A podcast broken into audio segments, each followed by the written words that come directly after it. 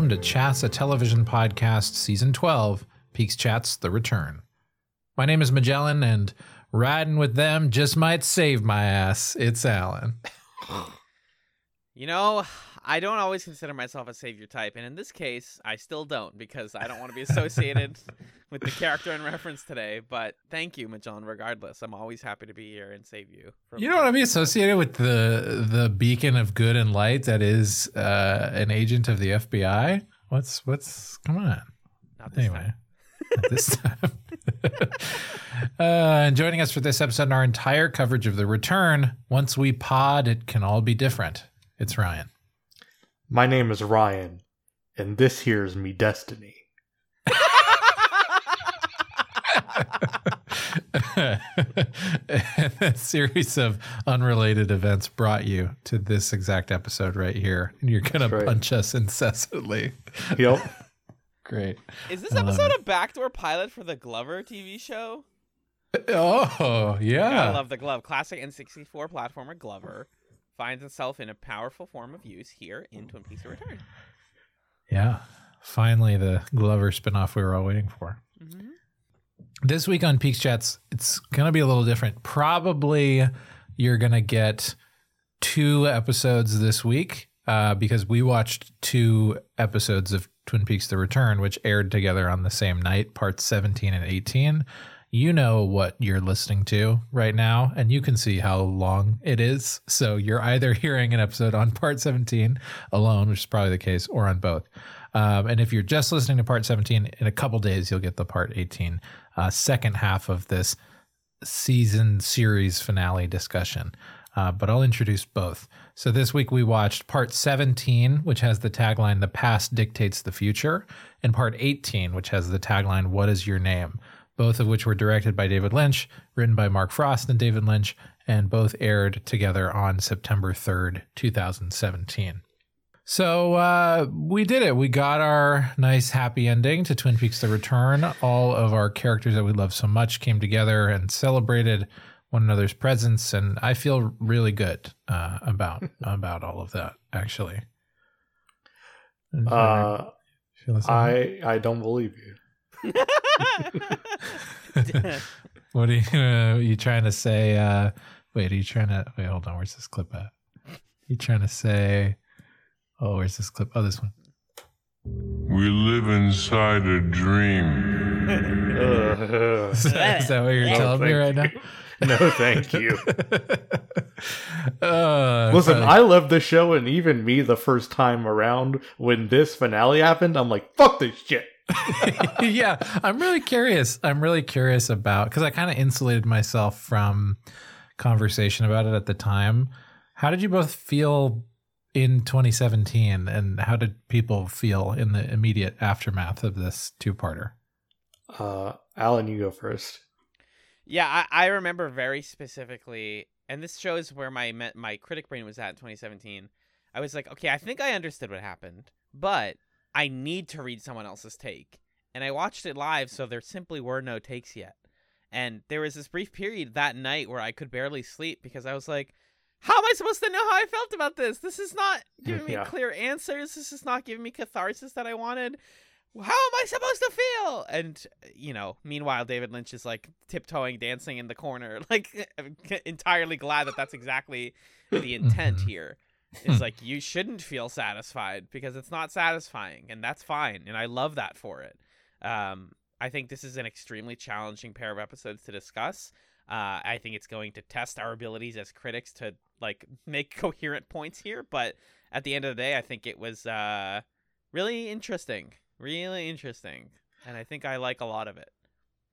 Alan, I vividly remember you texting me as you were watching the finale. Oh and yeah, I re- and I remember because you said, "There's no fucking way that's the ending." and then two minutes later, you were like, "Fuck." There's um, no way. I refuse to believe. Yeah, it just feels incongruous. You're like, this is not, and that that sense of disappointment, dread, stress pervaded this whole two hour stretch for me. Where I was like, I know I am watching a finale to a TV show that I care about a lot, and I'm rewatching it so I know where it goes, but I feel like shit. I feel bad. I feel like I shouldn't have watched this. Like I feel like it's my fault that this happened. I've somehow done something wrong, and that feeling pervaded through the whole episode. And then Angelo Yeah. Badalamenti shows up and gives you the musical equivalent of what you've been feeling. yes, and you're like, oh, Right, thanks, right. thank you, Angela. I appreciate it. Um, Appreciate you. Yeah, when I first saw this, I didn't. I had a really deep, bad feeling in the pit of my stomach when it ended. Uh, and then reflecting back on it, uh, I think that as a finale, this episode, these pair of episodes suck. like as a as to the conclusion of like the show we've been watching for 16 episodes it's like a Yeah. bad resolution Um, but as like the final word on twin peaks and as like a thematic button on the entire twin peaks as a whole it's phenomenal Mhm. so interesting. What Yeah. what's the distinction for you there between those two things? it just turns into a david lynch movie and and and and and you get the sense that david lynch and mark frost are kind of ruminating on like what does it mean to bring back twin peaks um Mhm, mhm. and sort of challenging like audience expectations versus uh what twin peaks is at its core at its core it's an abuse story Right. and how do we grapple with bringing that back when it's sort of entangled in this this uh the story that means that's sensitive and means a lot to to people um, Right. what does it mean to bring that back Right. um and what does it mean why do we want cooper back specifically Mhm, what is the mhm. thing that the Cooper character wants uh and why do we want that to happen? Is it a good thing that we want Cooper back? Mm, You know? yeah. it's for me it's my my to to build on that it's the television equivalent of when you're having an argument with someone and you know that you're wrong and they keep saying the same point over and over again and you're looking for different avenues to be like no but and then they start and then part 17 and 18 are them raising their voice and being like you are not listening shut the fuck up and listen to what I'm saying. I you're mm-hmm. the, the reason this is happening. And I'm like, I all I can do is feel bad. I don't know how like I can't apologize. I can't get out of this hole. It's a very it's such it's so bleak, dude. I Mm. lo- I do love that about it though because Yeah. it really is like the whole season has been like why did you want the return? Why did you want Cooper so badly? You got him. Now what do you want? this is what he was. And it's like, "Oh, okay. I guess you're right. I guess I didn't think about it hard enough. I'm sorry, David and Mark. I'm sorry." Yeah. I I think that the this finale like doesn't hate Cooper but is very critical of him and his actions in a way that is super interesting.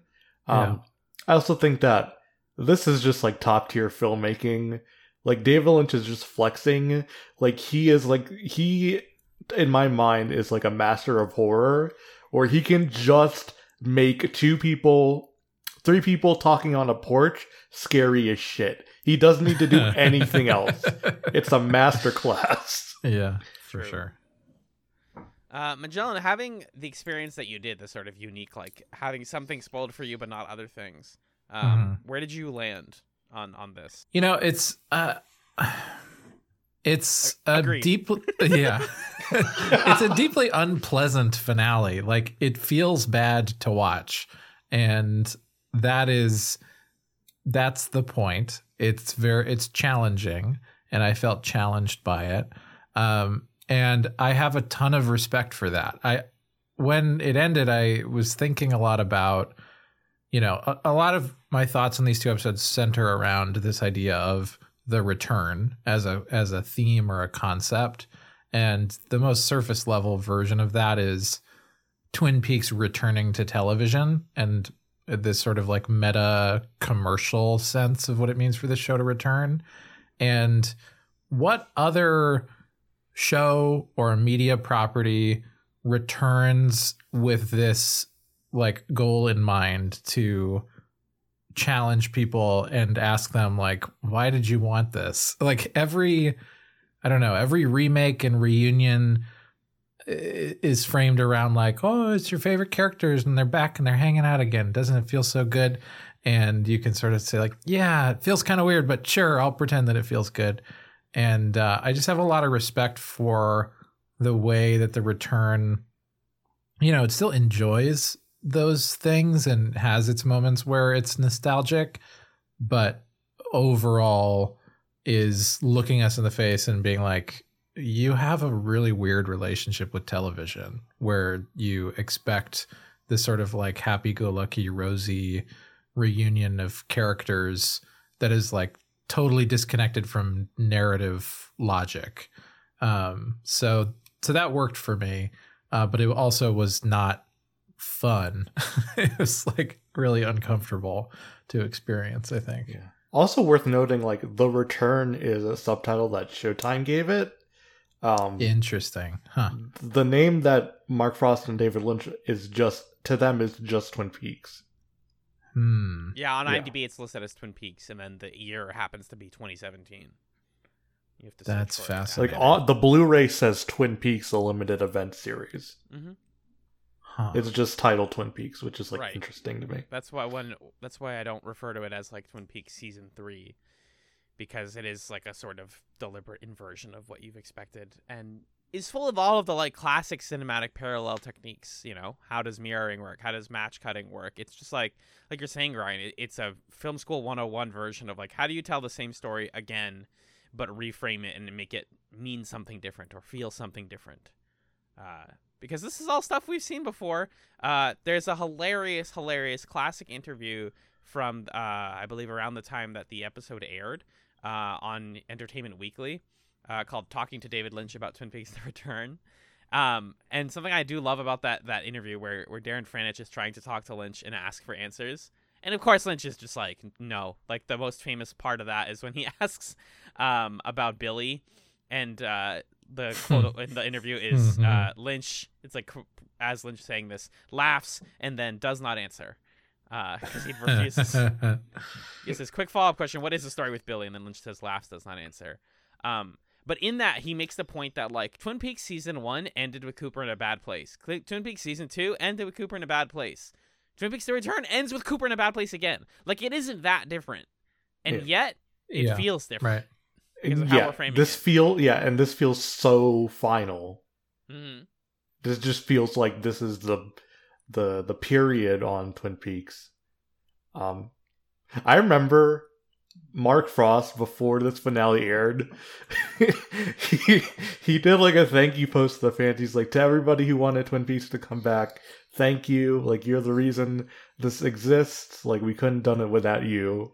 And then everybody watches the finale, and we're just like, "Fuck off, dude! Come on." Hope you like it. yeah, it's it's why it's always funny to me when people are like, but but they should do a season four, right? And it's like, well, first of all, No. season no. Second of all, it's not even a season three. So what's there to make a season four about? Third of all, no. Once again, um, I think Lynch wants to continue making movies in some capacity. He's done a lot of different cinematic projects since this, but like, this feels like it's gonna be his best TV work for probably the rest of his career. I don't see how you like level beyond this, honestly. I- and this this is just so I can't believe this was shot at once. yeah. Because even watching like some of the behind the scenes stuff, and I'm like, damn, like I'm a good man woman. Like, was the same show? like all of these I I can dislike characters, the like show. yeah, I just like like tried to kill Cooper, and this was like not too long ago. What the fuck? Mhm, Yeah. mhm. It's Right. weird. And for them filming it, it's even closer together. So it's it's, such like, a big ambitious thing uh to film all at once. there are there are imperfect moments in these episodes where I felt like, or, uh, especially in in in seventeen, I'd say, where it's like, okay, I can see how the actors had to be like, okay, who am I right now? What state is my character in? Am I back? Am I not back? Like the character development doesn't always feel perfectly linear, but I think that No. contributes to the sense that like this these episodes feel a little bit out of time. So in some ways, literally, in some ways, not. Yeah. Um, Mhm. But I'd love to drill down into part 17 if y'all are interested in doing that. Yeah, let's do it. I guess we can. I guess so. I suppose. Uh, me telling Ryan, you have to talk about Twin Peaks. Ryan going, I mean, I guess. if I must. if I must. Bluest Rose four three zero on Twitter says I hate Twin Peaks. Uh, Gordon opens this fantastic episode, uh, making a toast to the bureau, and uh, he Making a dick, making a dick joke. yep I have it right here, actually. I couldn't do it. You've gone soft in your old age. What? I said you've gone soft in your old age. Not where it counts, buddy. It's effortless. just like so low key about it. It's hilarious. Now where it counts, buddy. um, he also me watching this- the, me watching this was like, did he put that there on purpose because he knew that this finale was going to devastate everybody? yeah, he wants something light to open it up. I think so All a little bit. this joke's gonna carry you through the whole the whole thing. My favorite part of the scene is when he says, "Now listen to me," and spends like 15 seconds just staring at Tammy and Albert before saying anything. Like just and he and and he's like, I'm about to wreck on the shit out of the show. Yeah. I'm about to undo everything you freaking knew, dude. He reveals to them that for 25 years before his disappearance, Major Briggs shared with him and Cooper a discovery about an entity uh, that goes by in some cultures Jowday, which over time uh, the word corrupted and became Judy, which is a name we've heard a million times. And Phillip Jeffries was aware of this person, so Cooper told Gordon to try and find him if he disappeared.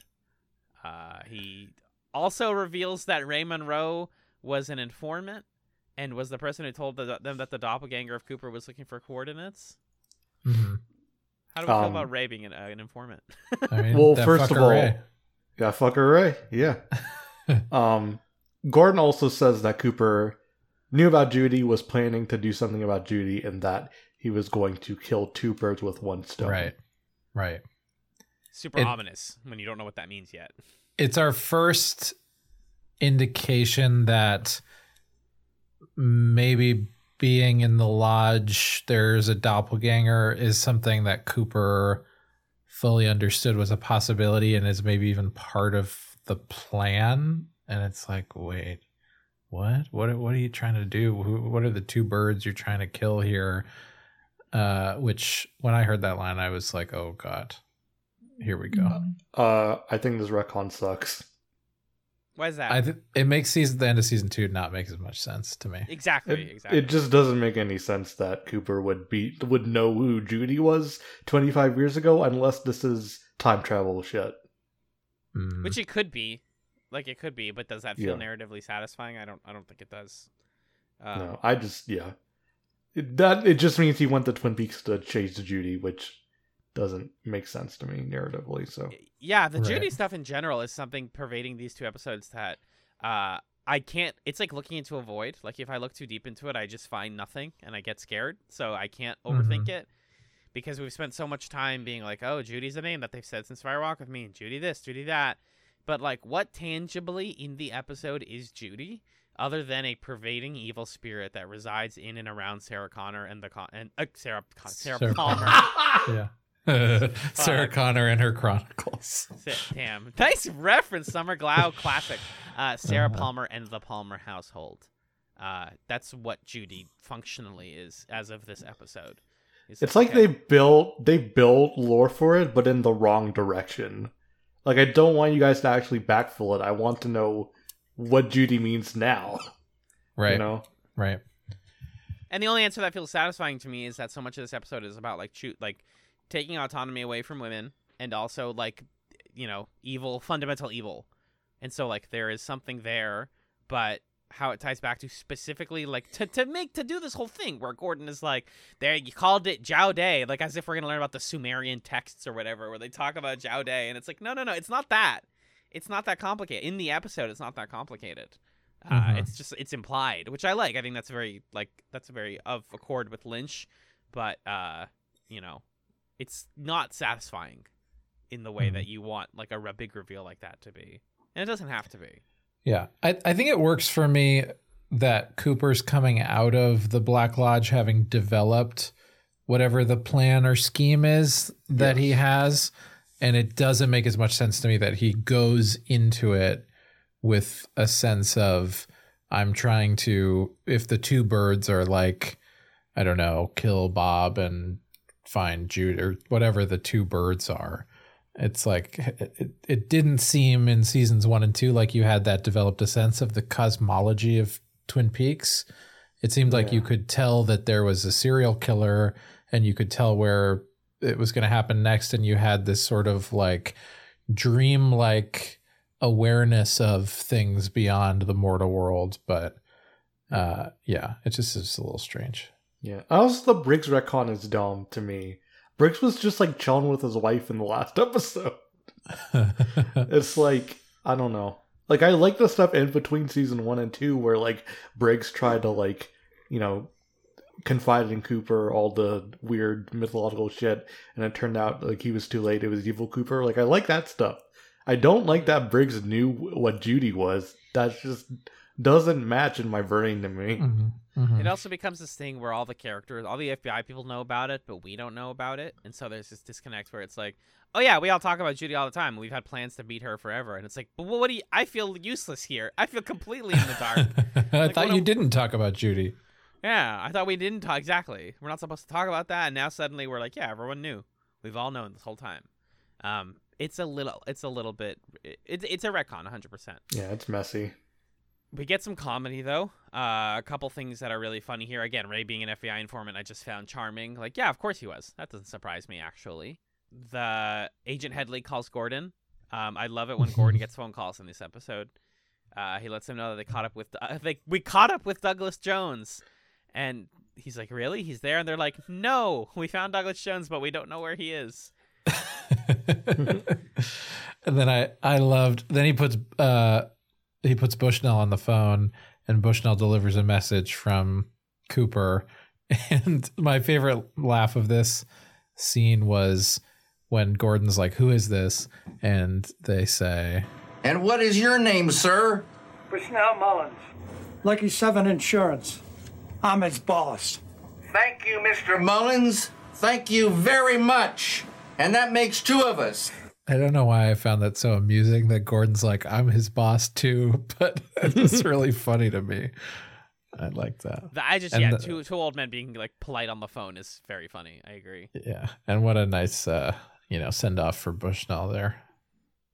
We I genuinely had like a, I had a Mandela effect memory of Bushnell doing something with boxing. I really thought that maybe I just thought it for so long watching the original series that I thought it happened. like I incepted it into my brain.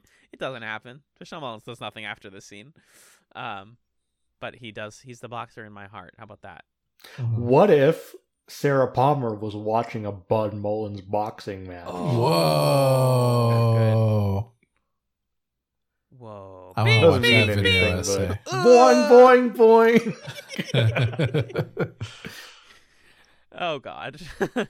um, there's also a hilarious part where here where they they reveal that Coo- they understand that Cooper is Dougie is Cooper. Do you have the clip humor, John, of, Du- of Gordon? Dougie is Cooper? How the hell is this? Me missing the whole Good point of the show. How's Yeah. Gordon caught so unaware by this? like, come on, man. You knew that somebody was Cooper. It's funny. Um, and they go down everything that's happened to Dougie, and they start searching him and realizing everything. They immediately can be they're the FBI, and they have like all this data on the guy just with his name.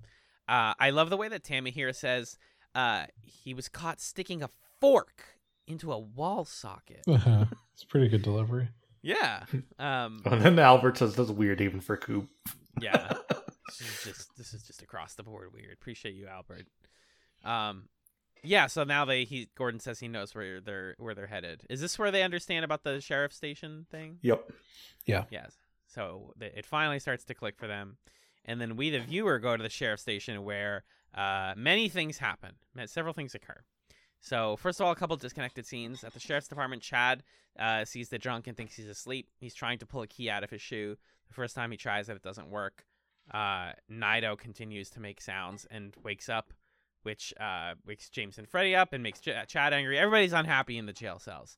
Um, and then Ben Horne, who's in this show again, don't forget about Ben, uh, has a hilarious phone call with somebody, Sergeant Williams from Jackson Hole Police, who lets him Mhm. know that Jer- his uh, someone who claims to be his brother, Jerry, uh, says that quote his binoculars killed somebody, which is the funniest interpretation of Richard Horne's death. It's Jerry looked in the binoculars wrong and he died. Um, so that's Ben. That's the end of Ben Horne. Again, I can't. Mhm. y- You can't li- like look too much into people's final scenes now because there's too many things happening. But it's really funny.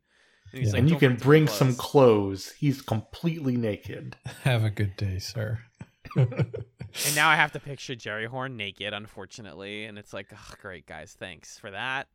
Uh, To me, he's just like wistfully uh dancing in the flowers. Yeah. wherever he's at. You know? yeah. he's vibing.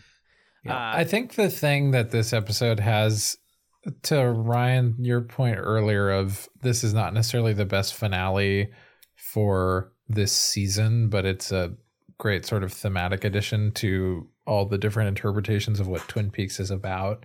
It has a similar quality to me of the season two finale, where there's just these kind of throwaway things of yeah, and then this happened to this character. I don't know. Can just who cares that that's resolved so that we can look at the other stuff that we think is more important. And I didn't necessarily need like a deep meditation or resolution on like Ben Horne's whole deal.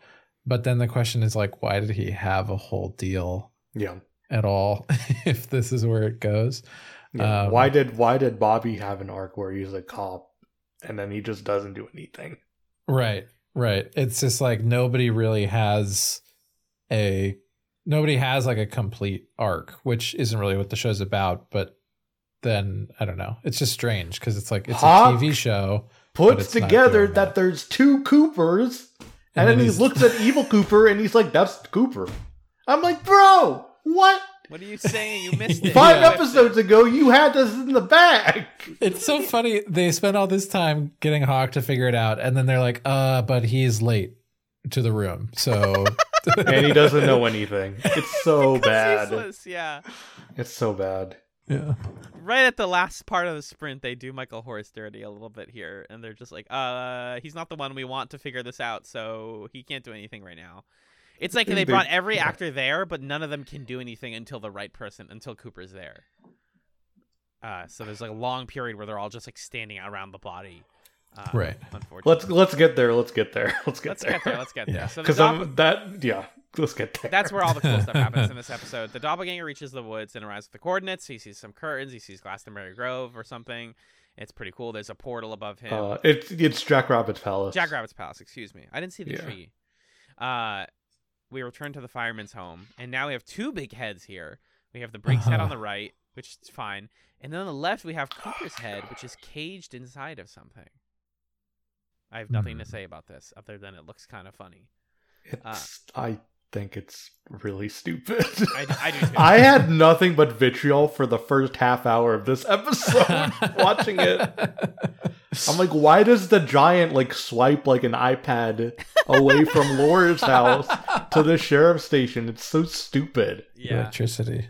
Why does the Briggs head look like that? You couldn't get a better looking head for Right. Briggs? Right. For It's Major Briggs? Come yeah, on. you have you have plenty of shots of that actor that you could have. Yeah, it's bad. Um, it just makes me think like all these times that we've not on this podcast made any huge efforts to quote unquote solve the show because we know that there's nothing to solve. But for this episode to finally be like, dude, stop, stop looking for answers. It's nothing. It's a head. It's a head in front of a guy's bell or whatever. Like there's no answer here for you. Um, there's something like uh, cathartic about that. Um, but Naido's what do you clearly- mean? well, so I mean, like there are answers in like the part eighteen stuff, but also like sometimes the stuff that you're seeing here with with Briggs's head being there and Cooper caged up is like Im- I some of it is imagery for the sake of imagery. I feel like. I mean, the the functional narrative of the scene is getting Bad Coop away from the Palmer house and into the sheriff's station where stuff is destined to happen, right? Yeah, but Mhm. why is Briggs's head there? Because he knew about he like has he fucking has a partnership with the giant and he was at the coordinates that uh Shaggy went to and and he went up into the fireman's place after that happened. But that because even- this because this is like his head. This is he. We found the body, and his head is with the fireman. but that even more like underlines my point, which is like there's nothing symbolic about this. It just is Briggs there. Like, Yes, Remember at the beginning of the season where there was just like uh Briggs fingerprints that has popped up throughout time? Mhm. Uh-huh. Doesn't matter Yeah. right. at all. Right. Um, but yeah, we uh, Night is not thrilled about Mr. C arriving there. It's really funny and also really, really frustrating that Mr. C arrives at the sheriff's station and Andy is the first one to see him, and he's just completely oblivious. He's just like, "Agent Cooper, that's you." Hello, Andy. it's so It's me. stupid, dude.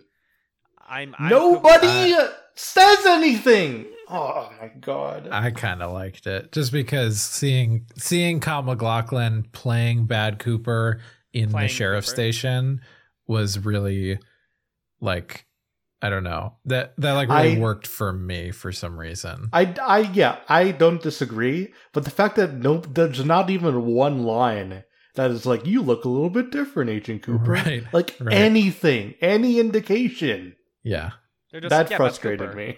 Like, yeah, like well, you grew your hair out in a way that's a choice. I see. and you're really tan, and you have like a you, your You've got huge pupils now. That's Yeah. something.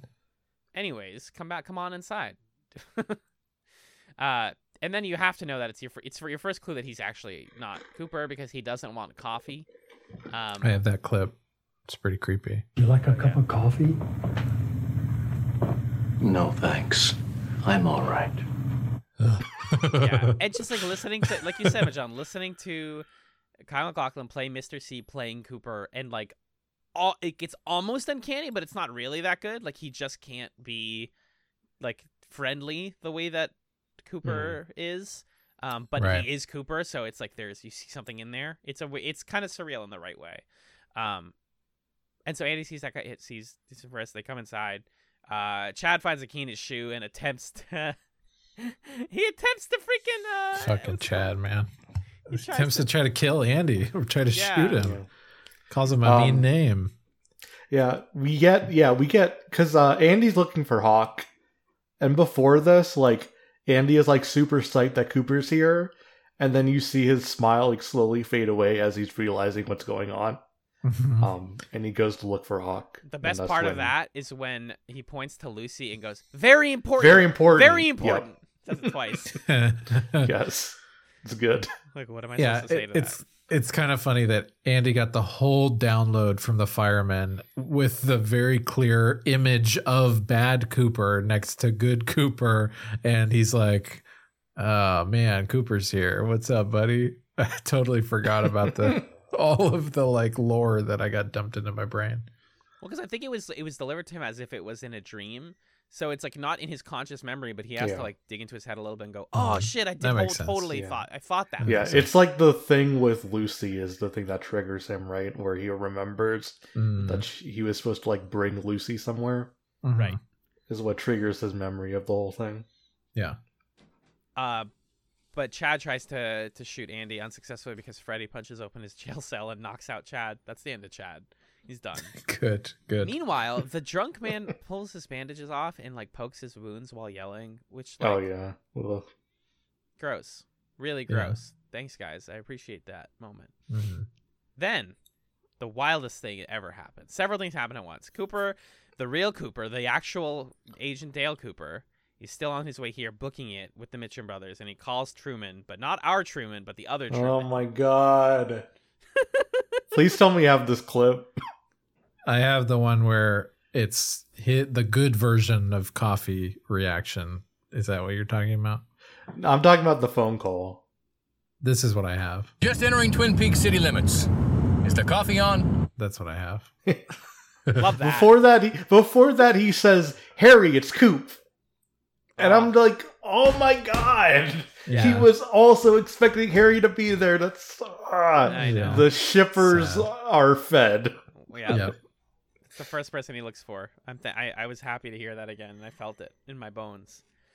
Because you just th- no, you haven't touched the the Harry Truman and Cooper relationship in this whole series, in this, this Yep. season, whatever. So finally, to have it just acknowledged, you're like, thank you. Oh my god, that and like it's his and it's his first in- instinct. yeah. Who's the first person you call? Yeah. Of course. It it's also interesting to me that Cooper Cooper knows that Freddy's there to punch the Bob Orb into smithereens, and he knows what happened to Diane, and he knows all this stuff.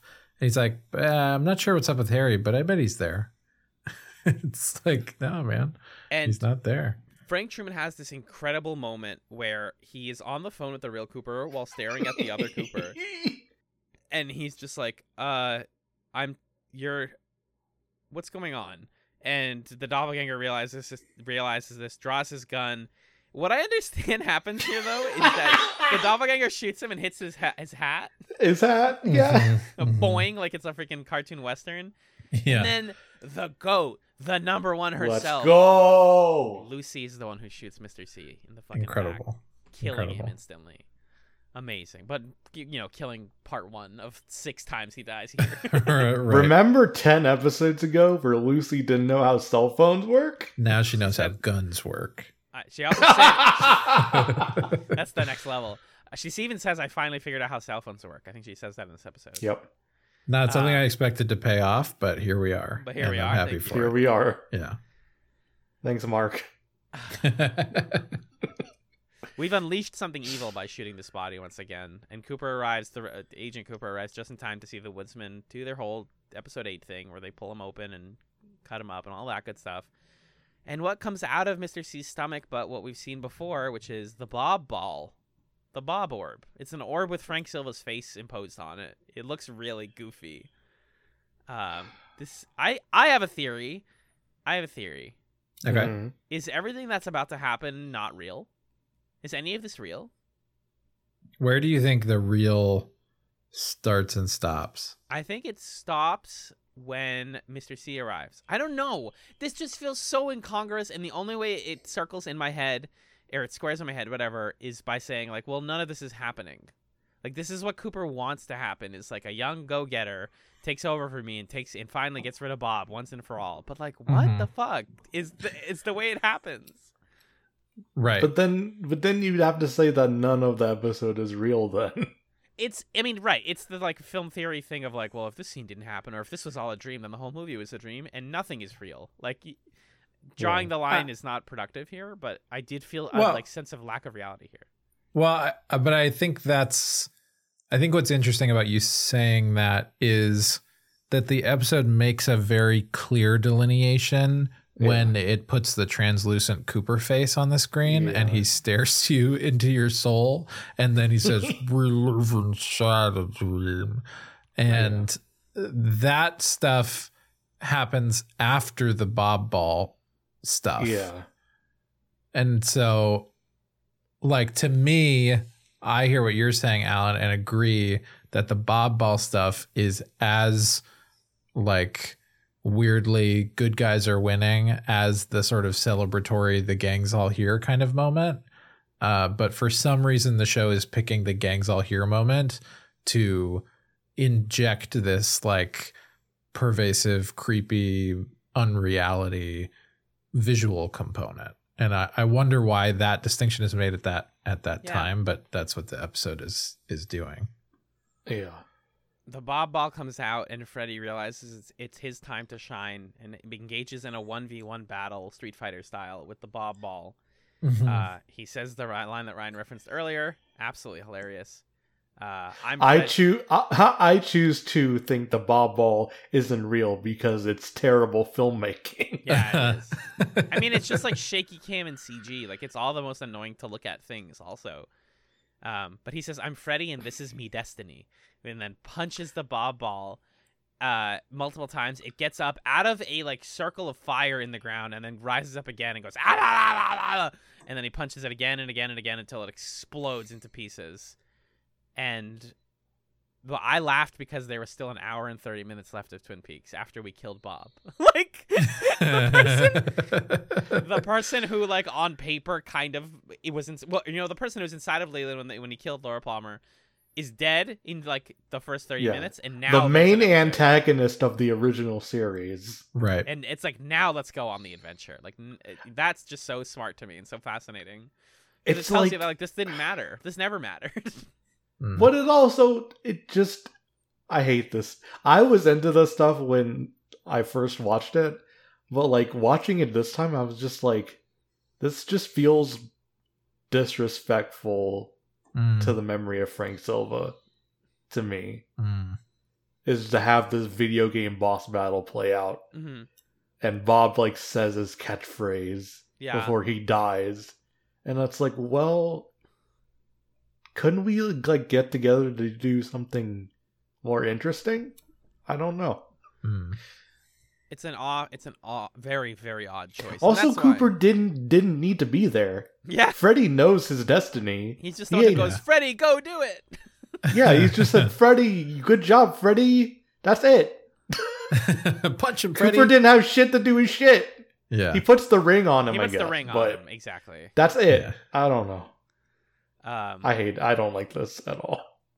Yeah, it's it's strange. It it's all strange because also it's uh I don't know. It, it Cooper's clearly in on like a plan that he cooked up with Mike and the firemen or something like that, Yeah. where they're sitting around in the red room saying, "Okay, so Freddy's gonna have a garden glove and he's gonna be there, and you got to tell him to punch Bob, and then Bob, and it's like, why, guys? Why is this the plan?" Uh, Major Briggs just knew it all, man. right. He knew that you were gonna have the key. He just knew it. And here's Gordon right on time because the FBI's fucking stupid and is late to everything. Yeah. right on time. Right. Perfect. Uh, the funniest part here is that I believe it's uh, Bradley Mitchum who says, "One for the grandkids." it's a good thing we brought so many sandwiches. and Yeah. also, yes, Candy getting to meet Cooper is so good and makes me really happy. You actually have to bring him sandwiches. I like Candy says this and Cooper just looks at her and nods. Yeah. I love that. I love that. I love that the Mitchums are here and uh they're like took the fucking words right out of my mouth. They're both just talking so much about how they don't know what to say. cool, cool guys. it's so funny. Welcome Well to the party. Yeah, and at this point the Cooper face is on the screen.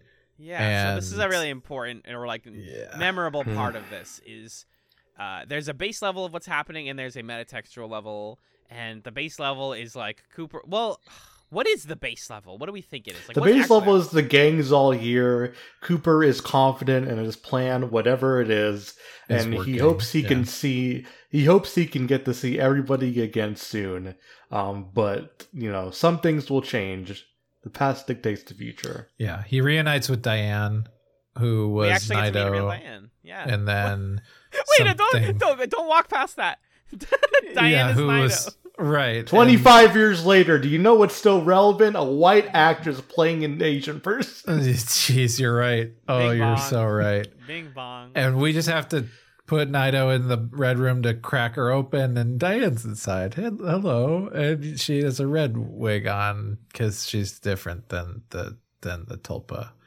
I love when an Asian woman is a Fabergé egg. awesome. It's all great. Good work, everybody. I hate it. Yeah, it It's so bad. it sucks. And then like, okay, it turns out the difference between the tulpa and the real Diane is that real Diane is like very demure and like, Yeah. hi Cooper, oh it's so good to see you. It's like, wait, who who are you? You're not the everybody sort of, just like looks at him making out. yeah, it's they like passionately weird. make out for a minute straight. yeah. I love seeing Laura Dern play a different version of Diane. I just Yeah. don't think that like when I close my eyes and think about who Diane is, this one is not characterized. Like you said, Magellan, it's just like she's friendly and smiles a little bit and like does what Cooper says. Uh which, you know, Mhm. works for him, but I'm like, this is the Diane that we've been building up and like since the original since the pilot. And Yeah. now we're finally really truly meeting her and she has a red wig and she's kinda nice. And she makes Yeah, out with well- him a bunch. Like, what? And I, I think that's kind of like that kind of works for me in the sense that from this point forward, we're living in Dale Cooper's world for for worse. I was gonna say for better or for worse, but it's for worse. I, I think, um, and like this is the Diane that that he would choose or want. I mean, she essentially acts pretty similar to to how Zanny, um, in the sense where it's like, oh, you know, doe eyes, what's up? Um, Um, I Yeah. my one defense of that would be this is only a case in part seventeen. Their relationship is completely different in eighteen. Yes. yeah, it's much more complex in 18. Yeah, that's Yeah. true. That's true. the metatextual level, by the way, of Cooper's eyes, seriously lingering on like all of this, like Bobby getting there, the FBI getting there, all of this, is something. It's it's it is as if he is staring at what is happening. Yeah, it's it's and it's us watching it, right? It's a it's a Yeah. person watching it and being like, "Here's what I want to happen in front of me. I'm watching it." Like it's Yeah. That classic tweet of like when you look at your your phone and the screen turns black and you see your face. It's exactly that. Mm, Yeah. It's like it is the first sign that we get in this finale that like something is very wrong. Wrong. Yeah. Right. You're watching this and it's not happening the way it was intended to. Maybe. Uh, and you know, Coop, we played it earlier, but Cooper says we live inside a dream, and hmm that's when you know it's gonna be fucked because we only know one other character who says that, and he is a tea kettle. So that feeling, Gwen. You're a tea kettle. Um, from here, he does say, "I hope to see everybody again." So we have this understanding of like this is the end of the rest of the cast. This is going to become the Cooper and Diane show. But uh, Mhm. they take Gordon with them briefly as they walk through the darkness. Incredible shot here. Oh, I also love when this when this uh setting fades. You know, uh, Cooper yells for Gordon, hmm which is super charming Yeah. to me. Don't forget, Gordon. I need you here too. Um, and the three of them go to through the the Great Northern Hotel's furnace room, following the sound that we've been hearing about this whole time. Is it is it Josie? Is it something? The answer is so much more boring. It is just the place that they need to go next. Um, Mm. not boring, but just like it's not a spirit. It's just like it was a guide. It was an answer. It's a thing you've been looking for all the time. Is that sound? Uh, listen to the sounds, etc., etc. Right. And Uh, Cooper's room key opens the door just because it's from the show, I guess. That that Yeah. happens. It's Yeah. just some Twin Peaks otherworldly bullshit. Yeah. right. But it's worth it to me, in my opinion, because we get Mike. Chris Talking says, "See you at the curtain call. Yeah, and then we get to hear, hear Mike talking forward, which is buck wild. And I'm like, let's go. Firewalk with me poem, hell yeah. Is this this is the same Firewalk with Me poem Yes. or are the words different? hmm Nope, same one. Oh. I had the same thought. I wasn't sure if the words were slightly different, but no, it's yeah. I looked it up. Nope, It is it's the same one. And I'm like, hell yeah, let's go, Mike. And He uh, hasn't he hasn't talked forward all season. I'm glad he he looks so happy reciting this poem. Right. Uh it's just it's just cool to me. They're letting the actor say the line again, you know, which is actually a good, a cool thing here.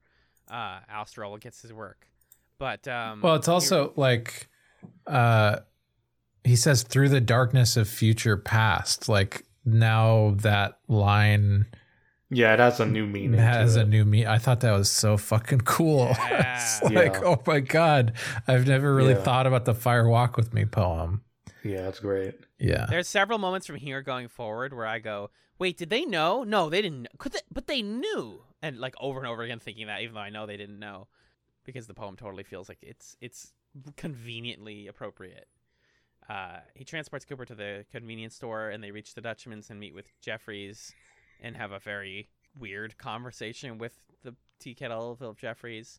Mhm. Um, he asks him to find a very specific date, uh, Yep. which is February 23rd, 1989, the night that Laura Palmer was killed, if you're paying attention Uh-huh. at home. Uh and then I wrote down what Jeffrey says after this. Oh, perfect. I'll just read it. After Cooper says the date, he says, I'll find it for you. It's slippery in here. It's good to see you again, Cooper. Say hello to Gordon if you see him. He'll remember the unofficial version. This is where you'll find Judy. Mm. There may be someone. Did you ask me this? Uh, and then he pulls out the owl cave thing and it turns into the infinity symbol. yeah. And he says, There it is. You can go in now. Cooper, remember. What do we? What do we? And then Mike goes, and then Mike says electricity. electricity. Yeah. Okay, there are a couple things I'm pulling out of that that I want to try to observe, and I'm curious about y'all's thoughts. So, Gordon is going to remember the unofficial version. Yeah. We uh, go into part 18, and it seems like we've entered a new reality. And so somehow Gordon is also going to share Cooper's awareness of whatever the previous reality was. We don't see that paid off in part 18. So I'm left to wonder what the significance of that is. Does that have something to do with the fact that Gordon is literally David Lynch? I don't know. I'm sure we could talk a lot about that in part 18.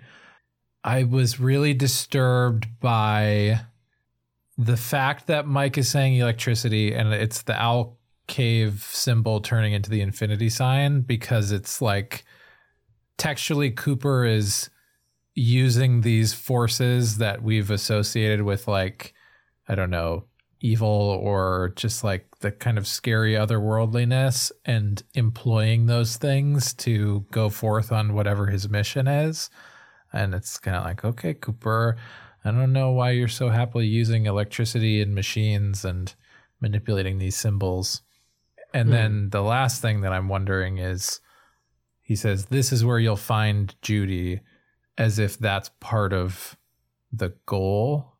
Right. And it's what's going on. Is that what Cooper wants to do? He wants to find Judy. Isn't that what Doppel Cooper wanted to do? Uh, aren't you trying? It's not even like this is how you'll stop Judy, or this is, it's this is where you'll find Judy. I think the difference here is Good Coop wants to kill Judy. I think. I'm pretty sure Mhm. that's the plan. Yeah. Um I think I think Evil Coop wants to reunite with Judy to get more to to level up, I guess. Uh-huh. I don't know. Those are the two distinctions in my head for whatever reason. Gotcha. I don't know. Um, but I think it's I think it's interesting that they're effectively the same thing. Right. And it's what is it that Cooper does in the rest of this episode that is him trying to find and defeat Judy? You know what I mean? I don't know. going back to the house. Or does he know that that's where Judy? He doesn't go back to the house. At, at the end of part 18, aren't they in, back in front of the house? At the end of part Well, 18. but we're talking about the time travel part. like Oh, it seems like the past February 23rd, 1989, Phillip Jeffries is saying this is where you'll find Judy.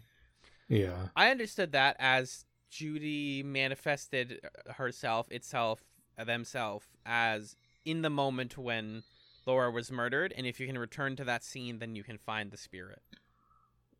I see. So maybe in that case, it seems like Cooper and Phillip Jeffries share a misunderstanding about like what Judy is and how to stop it, because clearly they were not victorious in that. I'm not mission. sure. But this is what's so I- juicy about these episodes is like all of these readings feel completely right. Like for me, part of the reading was they misunderstand it. They think that saving Laura is how you quote unquote defeat Judy, but in actuality, she's been with Sarah all along because she persisted. And it's like he doesn't even address that, and then it realizes in the last moment, oh fuck. And we can talk about that when we talk about part 18. But like you could read this entirely differently and also be right. It's all right. But I think in this moment here, it's like we're when Cooper travels back in time to firewalk with me, we're meant to go, oh shit. Um I think the Judy line is like you can find Judy in this era.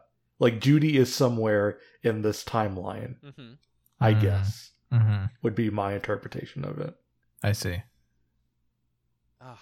Because this is markedly mar- like this is like functionally this the next sequence uh is different from trying to defeat Judy. I mean, Yeah, it's yeah, not, yeah.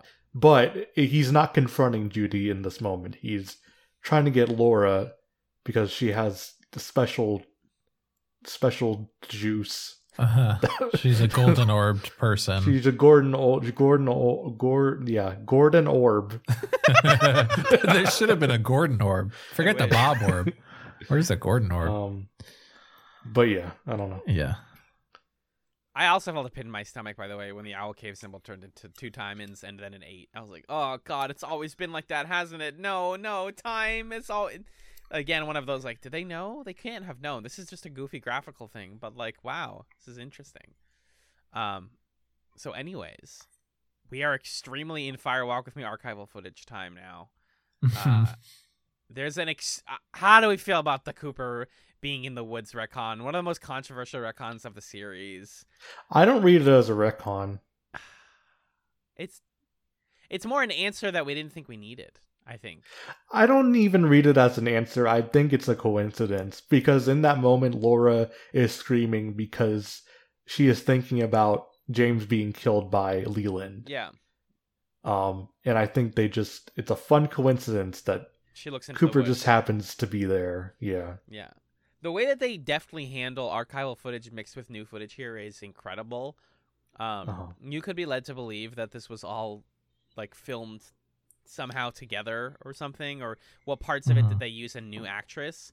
Because I think that uh, it would only make sense if the when he actually like is holding hands with her and whatnot. That's just not Cheryl Lee. That's like another. it's act- Shirley.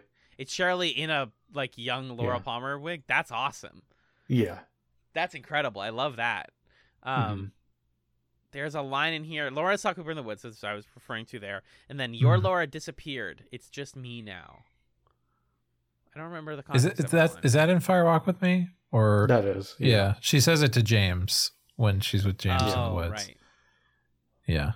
Which is it- it's really fascinating how that line feels like it has an additional weight to it now that Yeah. we're it's like something that's being said to Cooper in a way as well um because he has this sort of image or conception of like who Laura is and what it means to save her um that is ultimately undermined by whatever ends up happening um Yeah. so like the recontextualization of that line I thought was fascinating.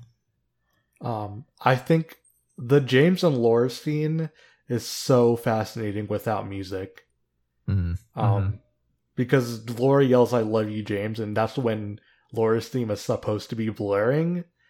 But without it, it just feels so raw and just, Mhm. ah, I like appreciated that performance like that much more. Yeah. Well, it feels like you're not watching a movie anymore. Like you're actually just walking in on these people's lives. Yeah.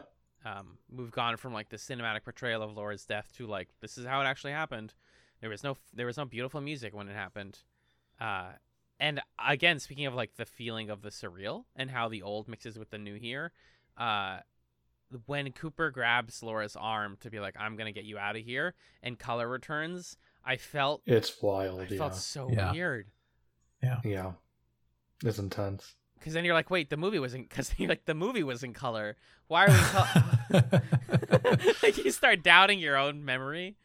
Um, I wrote here Yeah. after that moment. I said, "What are we even doing covering this show for the podcast? Who are we to say? Who are we to cover this? Like, it's just, it's just really high Um, level. I mean, yeah. Uh, Cooper says we're going home. Yeah. Mm. and then does the theme song Yeah. kick in first? The key, the ah, Many things happen. don't it, it- yeah it it kicks in here in the scene Mhm. where the Cooper says we're going home, uh, and yeah, the Laura Palmer's theme plays in this Uh, as as we are as we cut to footage from the fucking pilot. Yeah, it's nuts. Laura's- Josie Laura's- Packard in the mirror. Come on. that's the one. the dude. moment the moment where you see Josie, you're like, what the fuck is going on? feels wrong. I felt myself Yeah. in Peaks Chat Zero One going, and the first shot of an iconic series is this. Josie Packard like hums well, and I was like, I heard, I felt myself being there again. I was like, no, Uh-huh. It's all happened. Huh. Laura's body crucially disappears from the plastic Disappears. outside. It's gone now. Uh, the electricity's out of there. yeah. we we still see Pete Martell kiss Catherine uh, on the on the ear, and she doesn't care. She's reading the newspaper, and he goes fishing. And uh, now, hear me out. I'm hearing you. Okay. Cooper saving Laura probably bad, Yeah, not a great thing. right. But Pete got to go fishing. So who can say Who can say? if what Cooper did was good or bad? Yeah, if we were to balance that on the scales, I mean, you know, it's uh yeah, we'll see. It's complex. It's it's hard to decide. Mhm. Who can say? Gr- Moral gray area. I will say Pete didn't seem happy to be going fishing. He's just sort of trudging along. Go and fish. but it's played like he is like This is the one moment where it's obvious that they got random person to dress up as feet and then go fishing Right. for like two seconds, two second shot of that. Mhm. Uh, but I liked it. Um, and this this episode is dedicated to the memory of Jack Nance. Yeah. Um, Oh, can we tell glad- can we tell Magellan the trivia now, by the way, Ryan? what trivia? About the glove and who the glove was originally the, the glove was originally supposed to be wielded by Jack Nance's character, by Pete Martell. What? The garden this? glove? Yeah. What the fuck are you talking about? There is a quote somewhere about about the green glove that that was an idea that David Lynch had. That was like I can't tell if it was Pete or if it was Jack Nance as a different character was going to be the one to wield the glove, and then they invented Freddy afterwards. Whoa. No way. What? can, I can I can go. Jack back Nance didn't Jack Nance die a while ago? Jack ago? Nance No, like in was the 90s? dead. This was like an old idea that he had. Green Ah. glove, Jack Uh, Nance. What the fuck? Oh my god! It's real. I had the green glove idea from long ago, and originally Jack Nance was going to wear it, and that would have been a whole different thing. Quote David. Lynch- David, why did you have this idea for 25 years? oh my god! Yeah, god. true story. I thought you knew that. I thought we were gonna like drop that on Magellan at some point. Oh my god. Yeah. What the hell? That's Imagining Jack Nance with wild. the glove is so much funnier. Like imagine him. Why? Bob. Why was David Lynch so attached to this green glove idea? It's hilarious. Is the reason why. Oh my god. I'm so glad I got to reveal this to y'all. Wow. God, and then uh, we see all the stuff from there, and and Sarah Palmer is uh, in her house. We get like a full Oh minute. God. We get a full minute of her yelling from the other room. It's so terrifying. Yeah. And you don't even know like if you're not reading the subtitles which only after like 30 seconds they say sarah continues to wail you don't know who it is. Like, you can barely like, and then it's like oh yep that's sarah. Yep we're in the palmer house. I know what's happening here. And she comes into the room and she sees laura's homecoming photo and destroys it and then the footage loops and she destroys it and undestroys it and destroys it again. And Yeah. sarah is going through the cycles of some sort of grief. Mm. but Uh, it- it- definitely feels like she's reacting to What's What happening? Yeah. Cooper is doing. Yeah. Right, and and crucially, this scene doesn't resolve. Like she can't finish destroying it, and she can't undestroy it. That's why the, the footage is like looping back and forth because Cooper broke the timeline. So it's like, well, now you can, Yeah. you don't have. There's no catharsis at all anymore. Um, and then yeah, I think. Is there anything else left in this episode before the song? Well, Uh, we go we go back to the forest where Laura Oh yeah, uh, disappears. disappears. We we hear we her hear the sound. We before Laura disappears, we hear the sound that plays in episode one Right. of uh, the gramophone, where when the giant says, "Listen to the sounds."